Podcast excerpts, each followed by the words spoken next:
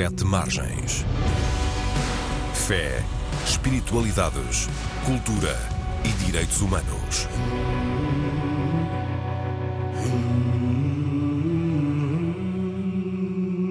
Ora viva, bem-vindas, bem-vindos ao Sete Margens, o programa da Antena 1 sobre fé, espiritualidades, direitos humanos e cultura. O meu nome é António Marujo, este é um espaço de debate, comentário e entrevista, em parceria com o jornal digital Sete Margens, que pode ser lido e consultado em setemargens.com. Este é o sétimo programa na Antena 1 e tenho hoje o gosto de acolher a doutora Ruta Agulhas, psicóloga, coordenadora do Grupo Vita, especialista em Psicologia Clínica e da Saúde, em Psicoterapia e Psicologia da Justiça.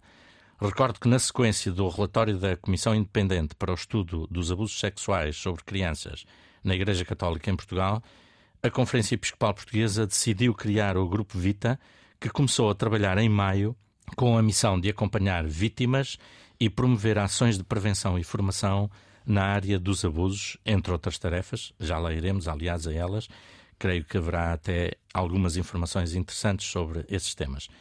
Ruta Agulhas, bem-vinda. Agradeço a sua disponibilidade para esta conversa.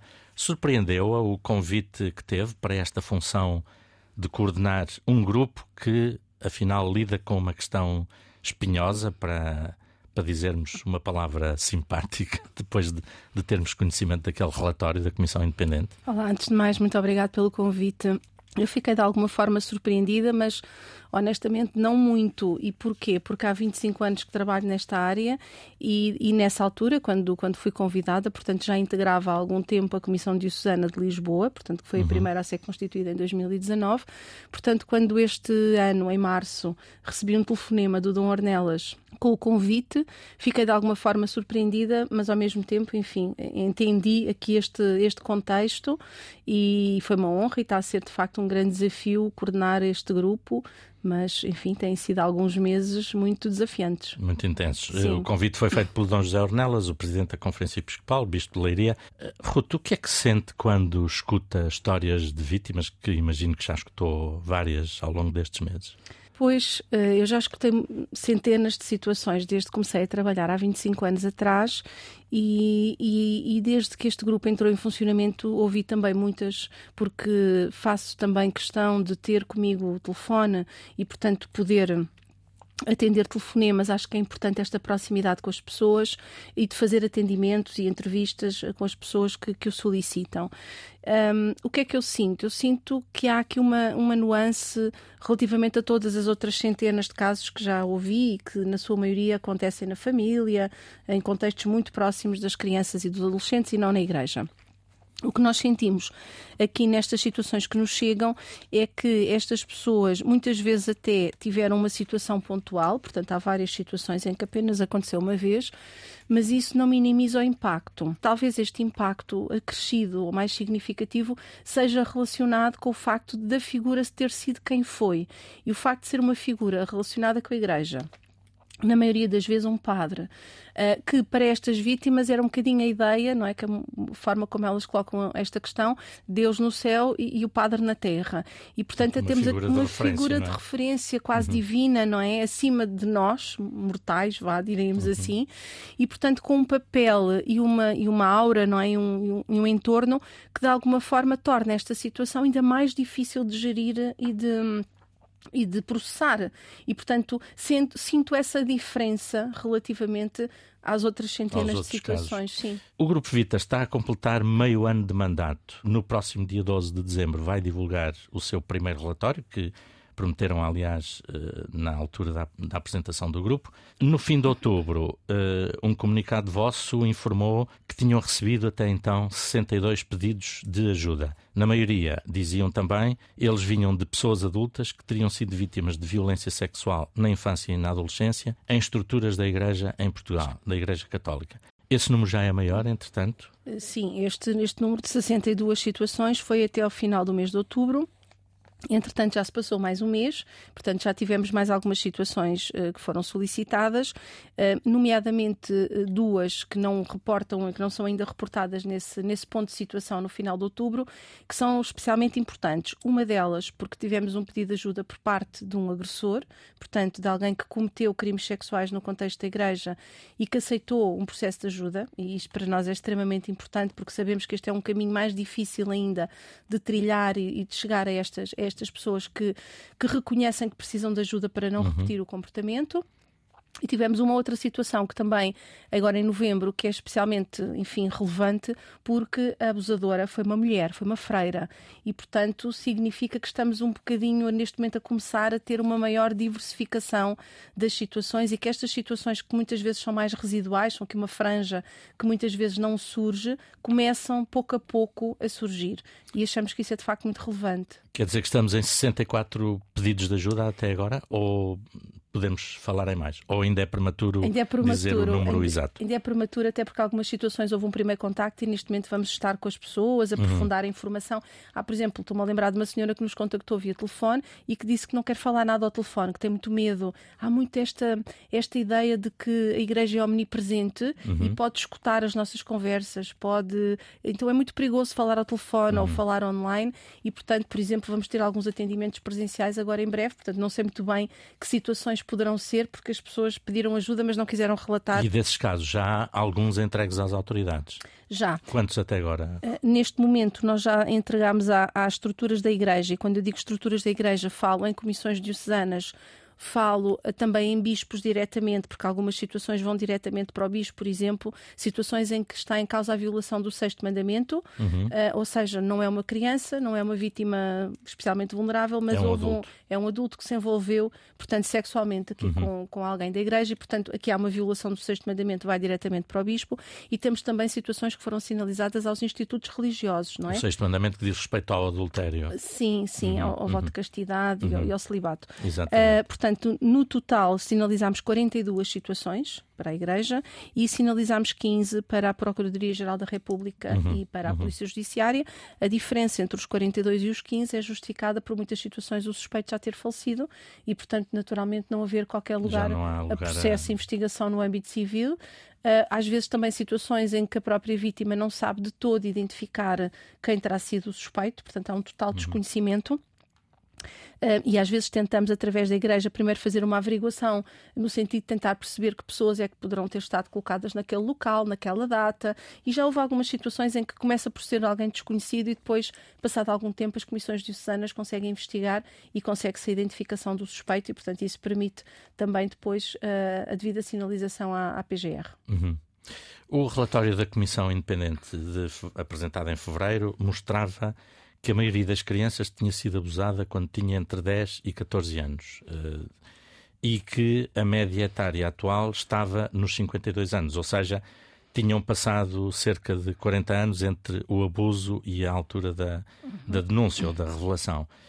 Estas, estes dados mantêm-se nos, nos casos que têm recolhido nestes seis meses ou não é possível compará-los com os da Comissão Independente? Eu diria que, primeiro que tudo, não é possível comparar, porque a Comissão Independente está-se a referir até a uma metodologia de recolha de informação que foi também fruto dos objetivos que são diferentes, que, foi diferente daquela que, que é a nossa. Fazer um estudo, Exatamente, portanto, era para fazer um estudo uhum. e atenderam se não estou em erro, presencialmente ou online, cerca de 50, 52 pessoas, o que é um bocadinho semelhante àquilo que nós já atendemos até o momento. Um, e depois tiveram um número muito maior de sinalizações online, não é? De uhum. pessoas que preencheram o questionário. E, portanto, a, nossa metodologia é diferente. As pessoas, quando vêm até nós, vêm naturalmente aqui já sabendo que também temos objetivos diferentes e, por isso, vêm também muito disponíveis para que nós possamos dar andamento ao processo. E, portanto, nós praticamente não temos situações de anonimato, ou seja, as pessoas identificam-se. Até hoje, diria que sinalizamos anonimamente à Igreja ou à PGR duas situações. Uhum. Duas, eh, de facto, neste universo universo é muito pouco expressivo. Eh, de, do nosso universo, um, aquilo que nós apurámos até o momento é que a idade em que ocorreu a primeira situação, de facto, é, é, é, muito variável. Temos entre os 6 e os 25 anos de idade. Estamos a falar aqui, quando falamos em maiores de 18, de vítimas especialmente vulneráveis, com deficiência, por uhum. exemplo. E a maior prevalência situa-se nos 7 anos de idade. Portanto, há aqui uma diferença, ou seja, temos uma idade mais precoce uhum. do que aquela que foi identificada pela Comissão Independente. Uh, e a seguir aos 7 anos, temos uma faixa etária a seguir, que também é relativamente prevalente, que é a dos 10 e 11 anos. Portanto, ainda assim inferior inferior ao é que a Comissão sim, Independente sim. tinha apurado. Portanto, estamos a identificar situações em que as pessoas terão sido vítimas quando eram mesmo mais pequeninas. Mais pequeninas, pois. Sim. E durante quanto tempo é que os abusos aconteceram?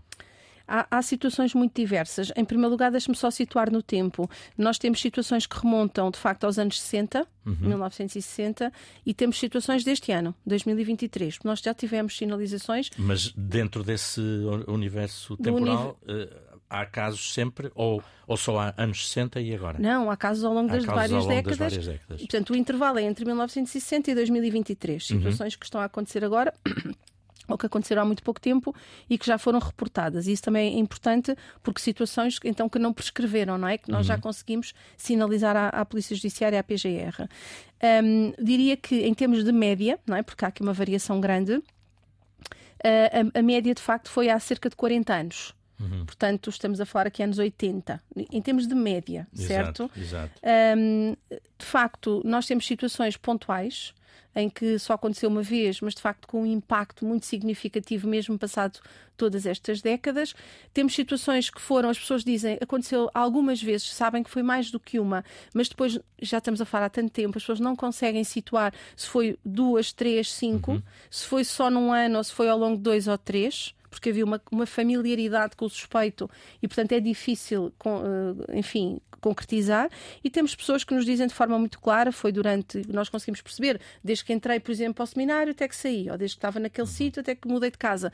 E aí conseguimos situar dois anos, três anos. A situação mais longa, se não estou aqui a cometer nenhum lapso de memória, foram nove anos. Uhum. Durou, durou nove anos. Uh, de qualquer maneira, de, de acordo com a média que me referiu, digamos que uh, o tempo que, me, que, vai desde o primeiro abuso até à revelação do que sucedeu, uh, mais ou menos é constante em relação ao que a Comissão Independente tinha apurado. É. Ou seja, cerca de 40, de 40 anos. 40 anos depois. Isso significa que se confirma que as pessoas demoram muito tempo a a, ganhar consciência e a ganhar coragem também para falar do que aconteceu, é Sim, isso? demora muito tempo.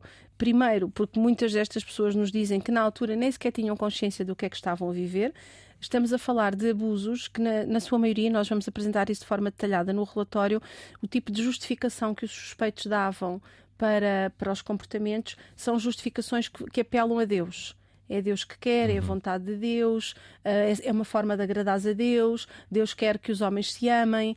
Um, e, portanto, este tipo de justificação tornava ainda mais ambígua aquela situação e fazia com que as pessoas sentissem uh, também mais dificuldade em dizer não e em pedir ajuda e em perceber que aquela situação poderia não ser ajustada. Até porque quem a praticava era, uh, portanto, alguém em quem confiavam, em que era muito próximo da família. Portanto, um, isto para dizer que, efetivamente, as pessoas demoram muito tempo, às vezes até sequer a ter consciência de que foram vítimas de uma situação abusiva e depois, quando tomam essa consciência, há o medo, há sobretudo a vergonha, ao tabu não é? associado a esta temática, que ainda hoje, em 2023, enfim, muitas crianças não falam sobre o tema em casa nem na escola, eh, não é? Podemos imaginar como é que era estas décadas atrás. Um, o, medo, o medo também de represálias. Houve algumas crianças que na altura tentaram, por exemplo, falar com os pais e que os pais ameaçaram, não é? Nesta perspectiva de como é que te atreves a dizer isso do Sr. Padre? Ou seja, continua a haver essa atitude também. Continua, continua a haver, porque uhum. estamos a falar aqui de pessoas muito enfim, com um poder muito grande numa família, numa sociedade, numa comunidade, numa aldeia. Uhum. Portanto, um, enfim.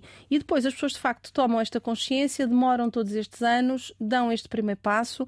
Cerca de, de metade, de facto, uh, só revelou agora pela primeira vez a nós.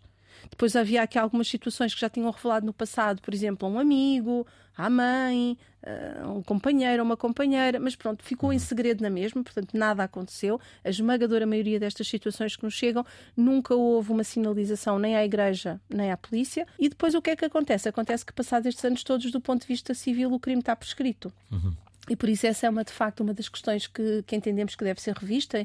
O Grupo Vita foi ouvido no, no Parlamento também recentemente uh, e foi de facto uma das propostas que nós fizemos. e que a Comissão Independente clara. também já tinha feito? Eu acho que todos fazemos, não é? Uh, portanto, que fica claro que não é uh, aos 23 anos, até aos 23 anos, que a pessoa tem muitas vezes maturidade, autonomia, um, autonomia e até, até financeira. ânimo, coragem para falar do assunto. É? Claro, é? e para enfrentar todo um uhum, processo uhum. Que é difícil, que é muito doloroso, que implica ir revisitar memórias. E, e, é difícil. O Parlamento fez um conjunto de audições depois de, da apresentação do relatório da Comissão Independente. O Governo, vários ministros também ouviram a Comissão e outras pessoas, um, mas de repente deixou de se falar do assunto e afinal não houve medidas nenhumas Uh, nem sobre isso, nem, por exemplo, sobre um estudo nacional sobre a realidade dos abusos, uhum. que também era proposto. O que é que, o que, é que acha que, que deveria ser feito e que afinal não foi? Neste momento, houve novamente a necessidade por parte de alguns grupos parlamentares de ouvir algumas entidades e grupos, nós fomos um deles, e nós sublinhámos exatamente uma série de coisas, entre elas a necessidade de rever o prazo da prescrição do crime, que seguramente deve ser aumentado, a necessidade de um estudo de prevalência a nível nacional, porque nós falamos muito e bem do abuso sexual no contexto da Igreja, mas não devemos esquecer que isto é apenas uma fatia eh, relativamente pequena de um bolo de uma, gigante de uma realidade e maior. que é um bolo que acima de tudo se passa na família, noutros contextos onde as crianças estão, no mundo online uhum. e nós sabemos que desde 2020 para cá tem havido um, um, aumento exponencial de crimes sexuais através dos meios online, também enfim potenciado um pouco pela pandemia, uh, no desporto, nas atividades extracurriculares, na música, enfim, no fundo onde as crianças estão. E, portanto, diria que às vezes sinto que há aqui uma atenção seletiva, ou seja, com uma lupa olhamos para o que está a acontecer na igreja e parece que estamos a desvalorizar e a não dar o mesmo impacto e a mesma valorização uhum. a esta realidade que acontece noutros contextos. E por isso tem que ser feito, deve ser feito um estudo de prevalência a nível nacional, devem ser repensadas também as medidas uh, pelas quais são ouvidas as vítimas, porque muitas vezes as vítimas também uh, acabam por ser vitimizadas mais do que uma vez, porque o próprio sistema. Claro, a o próprio. Falar do assunto várias vezes. N vezes. Em uhum. Portugal, isto de facto é, é, abusivo, não é? Portanto, o próprio sistema abusa de, das vítimas de, de violência sexual, sejam elas crianças, jovens ou adultos. E tem que se pensar, acima de tudo, eu diria, e foi uma das recomendações também que fizemos no Parlamento, de uma forma séria e consistente, em medidas preventivas. Nós temos que pensar antes do problema acontecer. E com um novo governo e um novo Parlamento, vai voltar a insistir? O Grupo Vita vai voltar a insistir nós vamos, nessas medidas? Nós vamos insistir onde pudermos e na medida que nos for possível, não é? Porque em Portugal este paradigma da prevenção primária é um paradigma oculto, não se fala, não, não se pensa sobre isso. Uhum. Pensa-se na remediação, quando a coisa já aconteceu.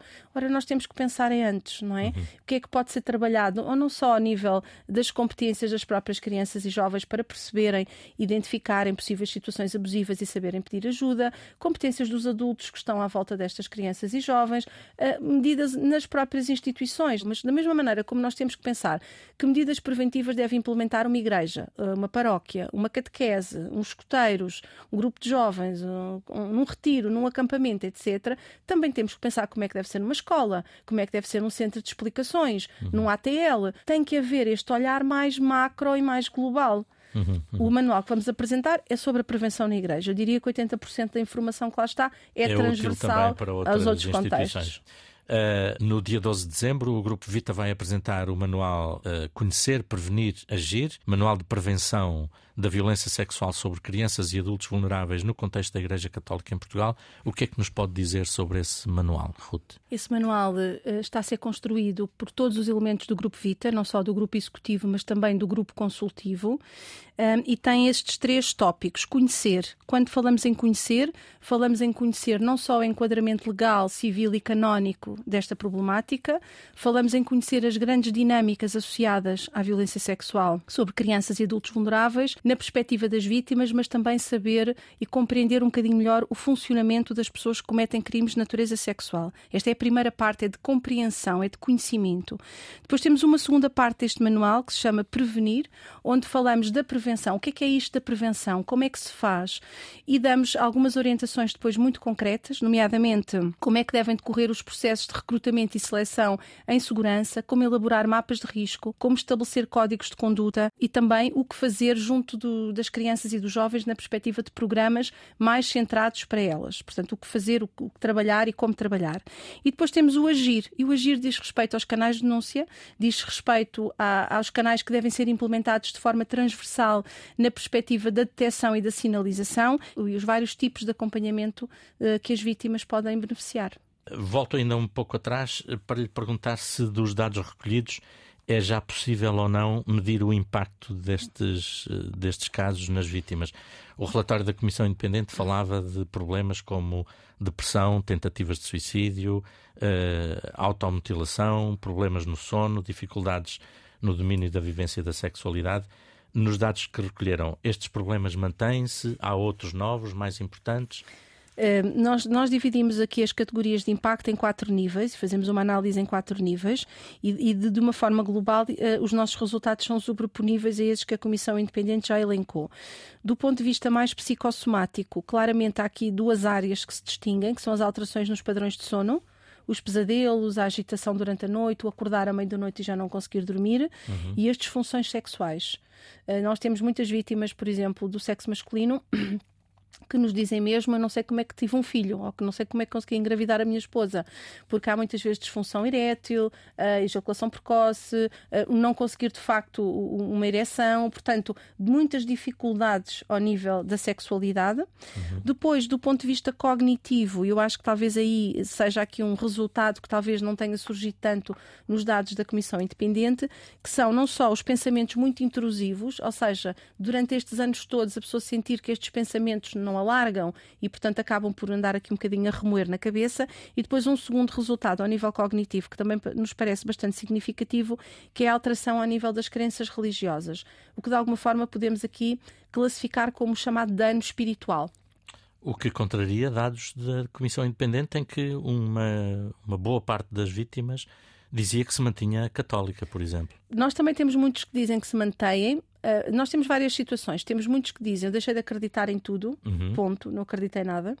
Depois temos aqueles que dizem eu acredito que há um Deus, mas não acredito em nada do que tenha a ver com a terra. Portanto, não consigo entrar numa igreja, uh, vejo um padre, fico muito revoltado, não consigo, mas Deus existe. Uhum. E depois temos aqueles que de facto continuam a acreditar e que não, enfim, não generalizaram uh, e continuam até com alguma frequência, não muita, a participar em serviços religiosos.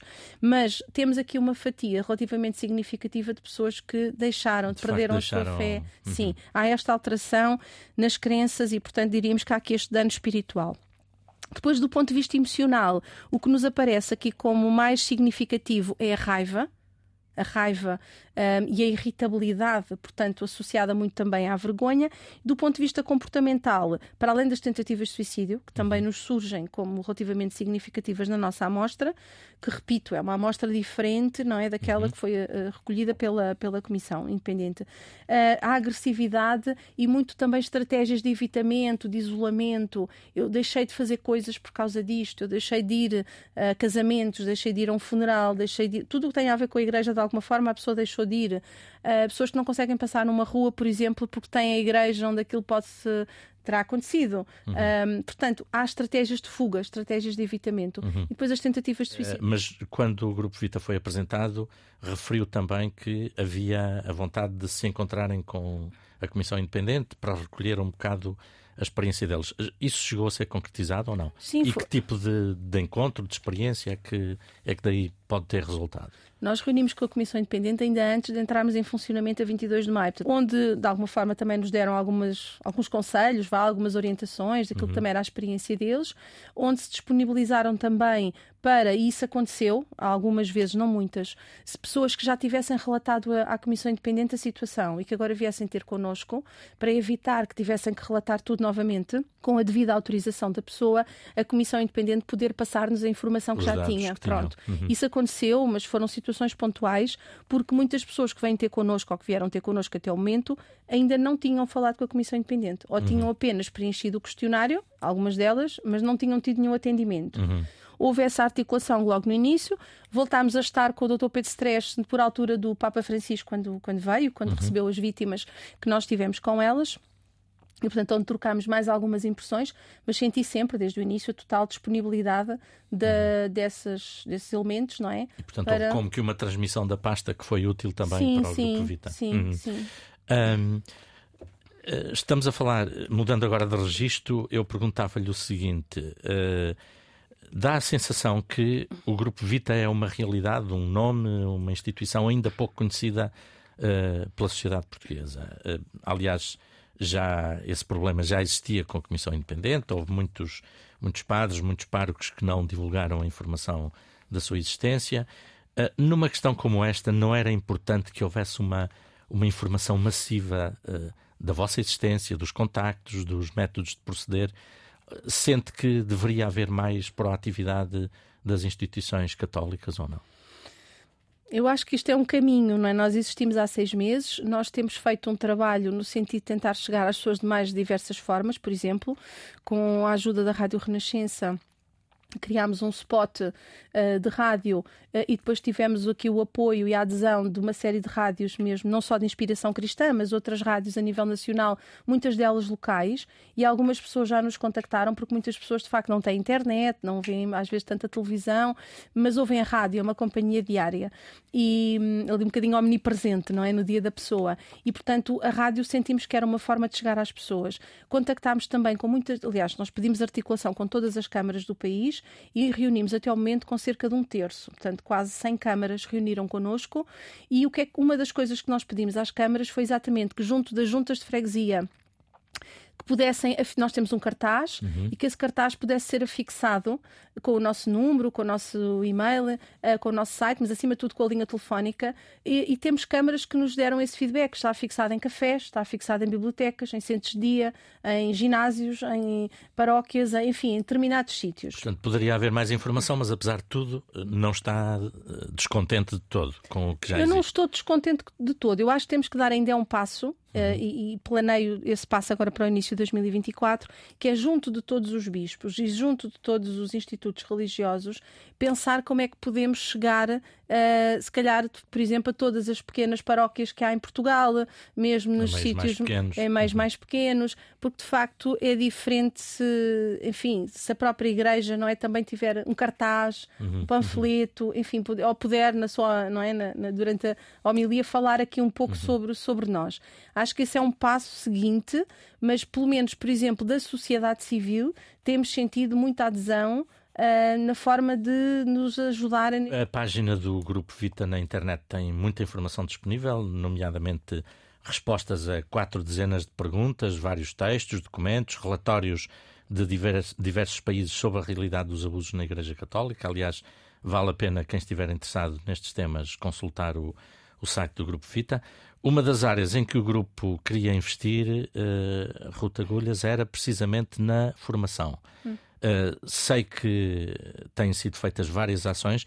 Quero fazer um ponto de situação rápido sobre o que é que já fizeram, um número de ações, se, se, se há um, pelo menos uma ordem de grandeza, 20, 50, 100, um, e que tipo de públicos é que atingiram uh, predominantemente? Até o momento nós já atingimos, os grandes públicos têm sido as comissões diocesanas, foi o nosso primeiro foco, comissões diocesanas e institutos religiosos. As comissões diocesanas, todas elas têm estado a fazer connosco um primeiro, um primeiro chamemos assim, pacote formativo que acaba agora no início de 2024, que é um total de 25 horas de formação sobre vários temas. Para uh, os membros das comissões os, diocesanas? Só para os membros das comissões uhum. diocesanas. Um, e eh, para os institutos religiosos, nós definimos também um primeiro pacote, um primeiro, um primeiro conjunto de horas, que são 20, para cerca de uh, 20, 30 institutos religiosos. Uh, recordo que são cerca mais de 130 que existem em Portugal uhum. e muitos deles com milhares de pessoas. E, portanto, a estratégia que nós definimos com a CIRP foi. Um, a CIRP é a Confederação dos Institutos dos Religiosos. religiosos sim, portugueses. Uhum. Foi, vamos uh, abrir agora uma primeira formação para cerca de 20, mais ou menos, institutos religiosos. Esses institutos selecionam dentro do, do seu núcleo, não é, do seu universo, uh, pessoas-chave, pontos focais que possam querer fazer esta formação. Depois, em 2024, nós vamos repetir, naturalmente, para que outros institutos possam participar. Mas há aqui um objetivo que não pode ser da nossa parte, seria um bocadinho in, in, in, não alcançável, que é o objetivo de chegar a todos. Nós não vamos conseguir chegar a todos porque são muitas pessoas. Uhum. Então, o nosso objetivo é, a, a dado momento, começar a formar pessoas para que elas próprias possam formar outras pessoas dentro do seu, do seu universo. Portanto, falamos, falamos aqui do modelo de cascata em termos da formação. Uh, até o momento, até à data de hoje, Posso dizer que já abrangemos, eh, tendo em conta as comissões diocesanas, tendo em conta uh, os institutos religiosos, tendo em conta um, ehm, formação também que já nos foi pedida para catequistas e professores de educação moral e religiosa católica, uhum. tenho que dizer corretamente. A Ordem dos Advogados também já nos pediu uma formação, cerca de 660 pessoas foram abrangidas até à data de hoje. Vamos aprofundar em 2024, portanto, vamos aprofundar com as comissões diocesanas, vamos repetir para os institutos religiosos mais poderem estar connosco, vamos aprofundar para os catequistas e para os professores de Educação Moral e Religiosa Católica. Já demos formação também a docentes uh, de escolas católicas, através da APEC, da Associação Portuguesa de Escolas Católicas, uhum. e vamos continuar e aprofundar essa formação, também já está agendada para 2024. Depois, claro, depois temos pedidos um bocadinho pontuais, não é? Portanto, o Instituto Religioso SIS, que nos pede para estar presentes, porque estão 25 Não padres numa determinada deles. atividade. Uhum. Uhum. Uh, agora temos, por exemplo, este mês, há um conjunto de pessoas de educação moral e religiosa católica que vão fazer um uma saída para fora com crianças uhum. e que pediram-nos uma formação muito específica antes de irem para também estarem mais tranquilos e mais seguros sobre os procedimentos a adotar. Pronto, são assim coisas um bocadinho mais pontuais, mais pontuais. às quais nós damos sempre resposta positiva, naturalmente, uh, mas assim, enquanto grande estratégia é a estratégia de capacitar um conjunto de profissionais o mais amplo que nós conseguirmos, mas sabendo que jamais conseguiremos atingir todo o universo, uh, para que depois eles possam ser formadores e possam aqui ir em cascata formando outras pessoas. Uhum, Tivemos, uhum. por exemplo, também um pedido da sociedade civil da Direção-Geral de Educação, portanto, que não tem necessariamente, como é óbvio, a ver aqui com, com a Igreja Católica, também dissemos sim porque muitos professores, de facto, depois têm aqui um papel importante nas escolas uh, e, portanto, vamos também em 2024 realizar algumas vai continuar durante este ano sim, de sim, 2024, sim. durante o próximo ano. Uh, uma outra meta era a criação de uma bolsa de profissionais, sobretudo psicólogos e psiquiatras, para apoiar as vítimas, incluindo também em questões sociais e jurídicas. Um, ao mesmo tempo para intervir também junto dos abusadores. Em junho, o grupo anunciou que tinha 70 profissionais. Uh, podemos falar de quantos psicólogos, quantos psiquiatras, quantos juristas, e eles estão distribuídos pelo território nacional ou estão sobretudo concentrados em Lisboa e Porto? Nós, neste momento, temos cerca de 70 psicólogos e eles estão mais distribuídos do ponto de vista das grandes regiões. Claro que há aqui algumas manchas territoriais um bocadinho mais a descoberto e já nos aconteceu ter que encaminhar alguém e não ter, de facto, ninguém ali naquela zona que pudesse acompanhar aquela vítima e uh, pedimos ajuda até à própria Comissão Diocesana para perceber localmente quem é que poderia uh, identificar e, portanto, criarmos aqui uma resposta alternativa. E às vezes não é muito longe do ponto de vista geográfico, mas a pessoa não tem forma de se transportar e no interior do país os transportes públicos são muito escassos e, portanto, às vezes é mesmo inviável uma pessoa que vive numa zona mais rural, por exemplo, ir a Coimbra, uhum. ou ir a uhum. Castelo Branco, ou ir ao Porto. Às vezes é mesmo muito complicado. Mas, de uma maneira geral, nós temos conseguido dar resposta no âmbito da psicologia, porque temos mais profissionais. No âmbito da psicologia, da psiquiatria, temos menos temos menos de 10 Uh, e claramente, por acaso, temos nas ilhas, até temos no Algarve, enfim, temos aqui em algumas zonas mais chave, Lisboa, Porto, mas depois temos aqui zonas periféricas em que não, não temos. Também o que é que já nos aconteceu? Precisarmos de um psiquiatra numa zona onde também não tínhamos, contactei a psiquiatra da nossa bolsa que mais perto uh, ali estava e pedi-lhe a ela uma referência, porque uhum. os médicos também se conhecem uns aos uhum. outros de alguma forma, tal como nós conhecemos os nossos colegas da, da nossa profissão. Uh, estes profissionais já tiveram uma primeira formação inicial connosco de 7 horas em, em julho e depois em setembro. E agora vamos continuar essa formação avançada em janeiro e vamos iniciar em janeiro uma supervisão mensal com todos os psicólogos e psiquiatras que já estão a acompanhar vítimas. Uhum, uhum. Exatamente também para haver aqui um acompanhamento destes processos, uma monitorização. Nesta primeira fase, a supervisão vai ser connosco, mas contamos depois em 2024 poder trazer também à supervisão alguns especialistas, até internacionais, que nos possam também dar aqui alguma formação adicional.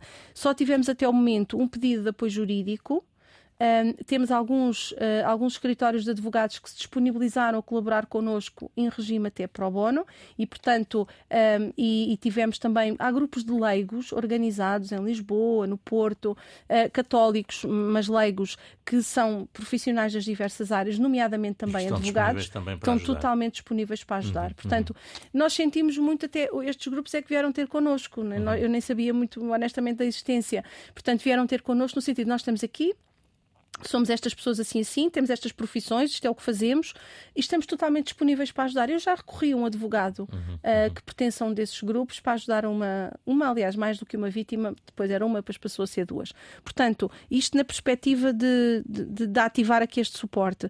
Temos também algumas pessoas a precisar de apoio social. Uh, e quando falamos de apoio social, estamos a falar de pessoas que estão com muita dificuldade em que o dinheiro chegue até ao final do mês, um, ou que ficaram desempregadas, ou que não têm dinheiro para comprar os bens mais essenciais. E então aqui nós já pedimos ajuda à Santa Casa da Misericórdia de Lisboa, uhum. já pedimos ajuda a algumas câmaras municipais. Algumas delas nós até já tínhamos reunido previamente, mas outras não. Mas fizemos novamente um contacto com os gabinetes da Ação Social a pedir ajuda e as respostas têm sido também positivas. Portanto, sentimos que a sociedade civil também está aqui disponível, na medida do possível, porque sabemos que os recursos são limitados muitas vezes, mas para ajudar eh, quando nós o solicitamos. Uhum. Há uma coisa de que algumas vítimas se queixam, Ruta Agulhas, que é o facto de, na mesma comissão, no mesmo grupo, na mesma equipa, uh, tratarem uh, do apoio às vítimas e aos agressores. E há uma mistura que, para algumas dessas pessoas, lhes causa hum, algum mal-estar. Uh, isto não deveriam ser duas equipas separadas, ou pelo menos, digamos assim, dois departamentos diferentes dentro da mesma estrutura? Mas são. Eu acho é que às vezes as pessoas se calhar não compreenderam, ou se calhar nós não nos fizemos uhum. compreender o suficiente. Nós temos dois elementos no Grupo Vita, que é o professor Ricardo Barroso, que é psicólogo, e a doutora Márcia Mota, que é psiquiatra, que estão apenas afetos, vá, vamos chamar-lhe assim, a esta, a esta a área exatamente das pessoas que possam já ter cometido crimes sexuais ou que possam não ter cometido, mas possam estar em vias de cometer.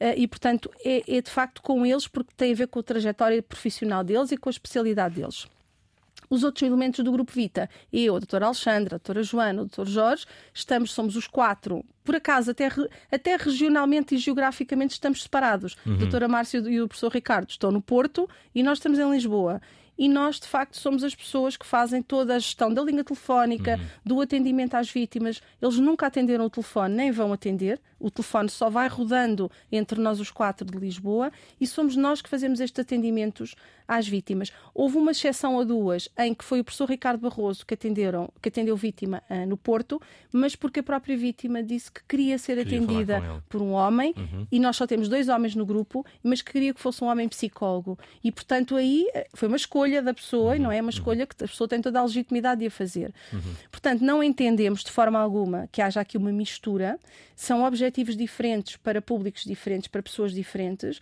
mas nós não vamos de todo prescindir jamais deste foco nas pessoas que cometeram crimes sexuais, porque isso é prevenir outras situações. Uhum. Nós não podemos acreditar ingenuamente que só porque a pessoa é afastada ou até mesmo presa, vamos imaginar, ou admitida do estado clerical e deixa de ser, não é, passa a ser leigo, que isso só por si resolve o problema, não resolve. Se calhar um conjunto de crianças podem ficar protegidas para aquela pessoa é afastada, mas muito provavelmente outras crianças ficarão em perigo. Uhum. Portanto, nós temos que pensar nesta perspectiva. Eu, eu volto a dizer, em Portugal, nós há, há dois olhares que nós não temos tido, uh, no, não temos tido em Portugal de forma alguma, que é o olhar da prevenção primária e é o olhar da intervenção com quem é agressor. Uhum, uhum. E, portanto, é nessa medida que é o vosso caminho, trabalho pretende é também... É neste caminho que nós vamos continuar, sim. Eh, já falámos do, da linha telefónica, que é o 915-090-000, que funciona de segunda a sexta-feira das 9 às 18. O grupo promete que depois responde no prazo máximo de 24 horas, ou então escrevendo para o endereço eletrónico geral.grupovita.pt. Penso que estou a dizer tudo corretamente. Deixe-me só dizer duas coisas. Primeiro, Diga. de facto, a, linha telefónica, muitas vezes, mesmo muitas, as pessoas ligam fora desse horário ao fim de semana e nós também entendemos. Uhum nenhum de nós consegue Portanto, ver o telefone. Não há propriamente um limite horário. Não, não, eu acho que é humanamente impossível ver o telefone hum. a tocar e não, e atender. não atender. Portanto, uhum. muitas pessoas foram atendidas por nós à noite e ao fim de semana e em feriados. Uhum. Um, e mais do que o, o, e-mail que acabou de referir, nós uh, sugerimos que a pessoa vá ao nosso site, que tem mesmo um formulário de denúncia, de pedido de ajuda. Uhum. E nesse formulário, que depois naturalmente nos chega através do nosso e-mail, a pessoa pedir... pode pedir a sua ajuda, dando-nos ali alguma informação. Mas como é Exatamente. é óbvio, todas as pessoas são livres e tivemos já alguns pedidos de ajuda que foram diretamente para o nosso e-mail. Um tema pouco clarificado, uh, pelo menos da parte dos bispos, uh, é a questão das indenizações ou ajudas financeiras. Uh, não está claro até onde é que vai a vontade da Conferência Episcopal e dos bispos de darem, vamos chamar, indenizações por uma questão de facilidade de nos entendermos. Um, tem havido a afirmação de que as consultas são pagas, apesar de tudo, ainda só há uh, oito pessoas a serem apoiadas. Jamais. Nessa, jamais, jamais, neste momento. Jamais 12. Isto era uma informação de há 15 dias do sim, final da, da, Assembleia dos Bispos. Um, portanto, uma dúzia de pessoas a serem apoiadas na, no pagamento de consultas, etc. Um, o, o que é que, qual é o, o seu entendimento sobre as imunizações? Uh, Bem, devem ser dadas, devem ser dadas quando a pessoa pede, deve ser generalizado. Uh, os bispos espanhóis há poucos dias fizeram saber que estão disponíveis para isso, foram mais assertivos que os bispos portugueses. Enfim, como é que entende, no fundo, foram mais assertivos, mas também não concretizaram, não é? Também como não é concretizaram ainda como é que Pronto, nós fazer, temos, o que nós temos estado a fazer a pedido da CEP é um levantamento do que é que tem vindo a ser feito e de que possíveis modelos podemos adotar em Portugal uh, de reparação financeira. Não lhe chamando de indenização, mas chamando-lhe aqui reparação. Uh, e, portanto, neste momento é prematuro eu dizer, enquanto coordenadora do grupo, o que é que nós achamos que deverá ser o caminho, porque nós estamos a fazer esse estudo neste momento. Uhum. O nosso objetivo é apresentar agora no início do ano uma proposta, uh, uma proposta pensada, refletida e fundamentada de como é que esse processo poderá ser conduzido. Portanto, acredito que relativamente em breve uh, poderá haver alguma informação adicional sobre isso. Neste momento é prematuro porque nós uhum. estamos numa fase de tentarmos nós perceber o que é que nós vamos sugerir. Uhum. Quando terminar o mandato, daqui a dois anos, mais ou menos, aliás, eh, no site uh, fala-se de um fim temporal uh, não definido para o Grupo Vita, mas na apresentação falou-se num horizonte de dois ou três anos. É assim? Sim, no, falámos num horizonte de dois a três anos. Um, mas está em aberto, porque depende, até podemos sair de cena mais cedo hum. uh, ou mais tarde, em função daquilo que são, ou que é ou não, a concretização dos objetivos. Uhum. Um, aquilo que, que a maior parte das estruturas à nossa volta nos dizem é que nós vamos ficar mais do que três anos. E eu respiro fundo e penso: não, eu quero acreditar que não vai ser tanto tempo e que isto hum. pode correr bem mais cedo. Mas nós não temos propriamente uma data limite. Mas quando terminar esse mandato, enfim, vamos imaginar 3, 4 anos, uh, adotando essa estimativa, essa perspectiva, o que é que gostaria de ter conseguido neste combate à cultura dos abusos uh, na Igreja Católica? Esta semana, por exemplo, houve um padre espanhol que deu uma entrevista longa à TVE. Uh, ele, antes de ser ordenado, tinha sido vítima de abusos por parte de outro padre. ele denunciava na entrevista o encobrimento de bispos uh, e até uma cena em Roma em que uh, vários dos bispos à frente dele se riram das vítimas. Ou seja, estamos a falar de uma cultura instalada. O que é que no seu horizonte está como sonho para, quando terminar o mandato, ter conseguido? Eu tenho que ser realista, não é? Não posso acreditar, ou não quero acreditar, porque vou, me vou frustrar seguramente que daqui a três anos isto está tudo assim a correr às mil maravilhas, depois de milénios, não é? De uma cultura de segredo, sabendo nós que é, é extensível aos outros contextos. Eu diria que estaremos em condições de ir embora quando os nossos grandes objetivos estiverem concretizados, nomeadamente a capacitação das pessoas que cá ficam, que são as estruturas das comissões diocesanas, que são os institutos religiosos, que, que todos eles tenham definidos códigos de conduta, mapas de risco, canais de denúncia, que, que o processo esteja oleado, ou seja, que claramente todos saibam o que fazer perante uma suspeita ou uma revelação e que o processo esteja oleado no sentido de permitir a detecção e depois a sinalização de, das situações. Um, que, que, quando nos possamos ir embora saibamos que já existem programas de prevenção primária que já estão a ser implementados de forma transversal nas grandes estruturas da Igreja, seja nas escolas, seja nas catequeses, etc e que possamos saber mais sobre esta problemática. Um dos nossos objetivos também para este período de tempo é aprofundarmos o conhecimento e fazermos aqui, abrimos aqui uma linha de pesquisa e de investigação. Temos neste momento quatro estudos de investigação a decorrer e que possamos ir embora também deixando alguma, deixando algum saber, uhum. exatamente, alguns resultados mais concretos que também ajudem a delinear melhor ações futuras. E eu diria assim, se calhar aqui já um bocadinho mais utópica, que achava que era importante, quando nos fôssemos embora, ver que as, as, as demais estruturas da sociedade civil seguem este caminho e que não apenas a Igreja segue este caminho. Uhum. Uh, e sempre com esse número de telefone disponível, 915-090-000 ou o endereço eletrónico geral arroba grupovita.pt. Uh, eh, nós temos pedido aos nossos convidados e convidadas que comentem, façam um curtíssimo comentário a uma das notícias dos últimos dias no Sete Margens e uh, estes últimos dias foi notícia, por exemplo, o aumento do risco de pobreza em Portugal, a persistência da insegurança em Cabo Delgado, Moçambique, ou o cancelamento das festividades do Natal em Belém, por causa da guerra entre Israel e o Hamas. Também a recusa do governo sueco em demolir mesquitas e o trabalho de uma freira, o apelo de uma freira da Índia que quer mobilizar as 100 mil religiosas do país contra o tráfico humano. Entre o que leu, Ruth, posso lhe pedir alguma um curtíssimo comentário ou uma notícia que tenha lido e que tenha chamado a atenção? Eh, chamou-me a atenção uma notícia que não referiu agora, que tem uhum. a ver com a distinção, nomeadamente no trabalho feito na área dos direitos humanos, uh, da Child Pro Lab e, do, e, daquela plataforma de, de apoio a jovens ex-acolhidos, na perspectiva de que estamos a falar aqui de duas iniciativas muito importantes, no fundo de salvaguarda do superior interesse das crianças e de tentar efetivamente que as crianças e as suas famílias possam, possam ser ajudadas e pensando nos jovens ex-acolhidos, que possam ter aqui uma autonomia não é? e um, um percurso de vida um, ehm, que lhes permita criar caminhos diferentes. E que vão ser, eh, são prémios atribuídos pela Assembleia da República. Exatamente, uhum. e que vai haver também uma distinção à Comissão Independente, eu acho que isso também não poderia deixar de referir, uhum. e acho que é importante porque a Comissão Independente, não é? Fruto aqui desta tomada de iniciativa da CEP, uh, acabou por abrir aqui um caminho não é de desocultação e de enfim vamos lá falar sobre isto de forma assertiva e clara uhum. e transparente dar voz ao silêncio como exatamente uhum. pronto e, e, portanto gostava de salientar estas estas notícias muito bem e sei que tem, também tem uma sugestão cultural para nos fazer uh, qual é que é?